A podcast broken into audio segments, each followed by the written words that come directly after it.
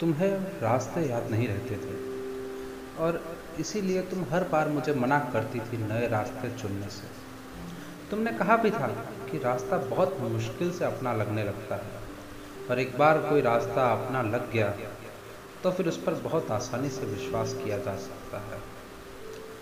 और मैं हमेशा सोचता था कि नए नए रास्ते खोजना, उन पर जाना, एक बहुत अच्छा तरीका है पूरे शहर से दोस्ती करने का। और इसी बहाने हमें अनजान लोगों और अनजान रास्तों के डर से भी आज़ादी मिलती है। खैर, अपनी अपनी सोच थी।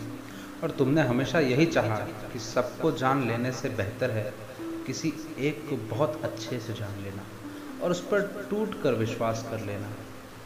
तुम्हारी इसी आदत ने मुझे भी हौसला दिया कि मैं सिर्फ़ तुम्हें जान लूँ पर मुझे कहाँ पता था कि तुम मुझे खुद सा बनाकर खुद मुझसी हो जाओगी क्यों तुमने एक बिल्कुल नया रास्ता चुन लिया, जिस पर तुम पहले कभी न गई थी?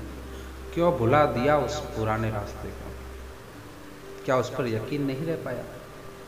आज देखो, मुझे पुराना रास्ता बहुत अच्छे से याद है, मगर लाख बार वहाँ से गुजरने पर भी तुम नहीं मिलती, और ना ही कोई निशान तुमने छोड़ा। जिससे कि मैं तुम्हारे नए रास्ते से तुम तक पहुँच सकूँ। एक बात मगर ज़रूर समझ आ गई कि रास्ते अपना बनाने के बाद कभी नहीं बदलते लोग कब बदल जाएँ, क्या पता